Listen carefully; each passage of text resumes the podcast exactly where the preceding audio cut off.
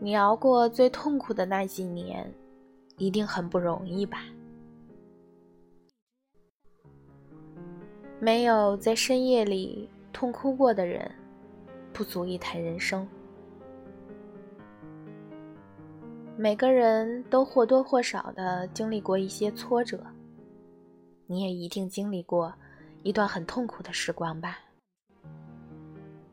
在那段日子里，你身处黑暗。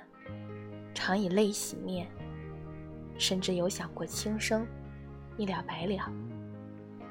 你想要放弃，觉得自己撑不下去了。你也无数次的问生活，究竟为什么要这么捉弄我呢？可他从来都不会给你什么答案。有些时候，我们不得不承认造化弄人，命运总是出其不意。我们必须得去承受一些打击，逼着自己去接受事实，然后将自己从深渊里狠狠地拽出来，让这一切都归零，打起精神，重新开始。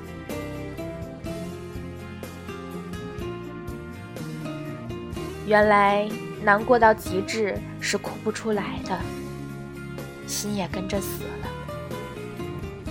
但是好在他也明白了一个道理：假如说他不去过这个坎儿的话，那么失去的那些人应该会比他更难过吧。好在他终于打起精神，挺过来了。你应该感谢那些不理解你的人，不懂你的人。他们会让你知道，所有的海誓山盟，也许都是即兴表演。除了你自己，说过的人，或许都不会记得。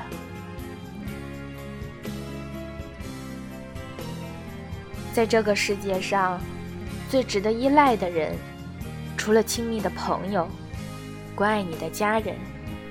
到最后挺过来的人，其实还是你自己呀。其实啊，失去那些爱的人很痛苦，但熬过去了，就是另外一种重生。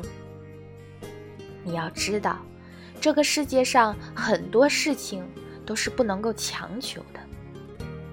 说出口了再见，就再也不要回头。来路不值得你去回望，只有未来才值得你去期待。想必每个人都有撑不下去的时刻吧？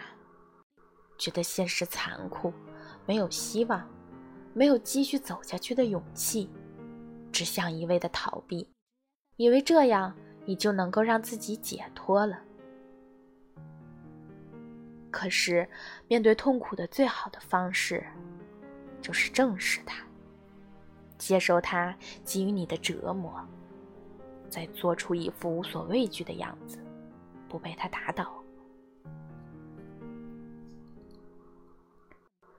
成年人的生活没有容易二字。你以为自己现在举步维艰，但是，恰恰比你苦的人还有很多。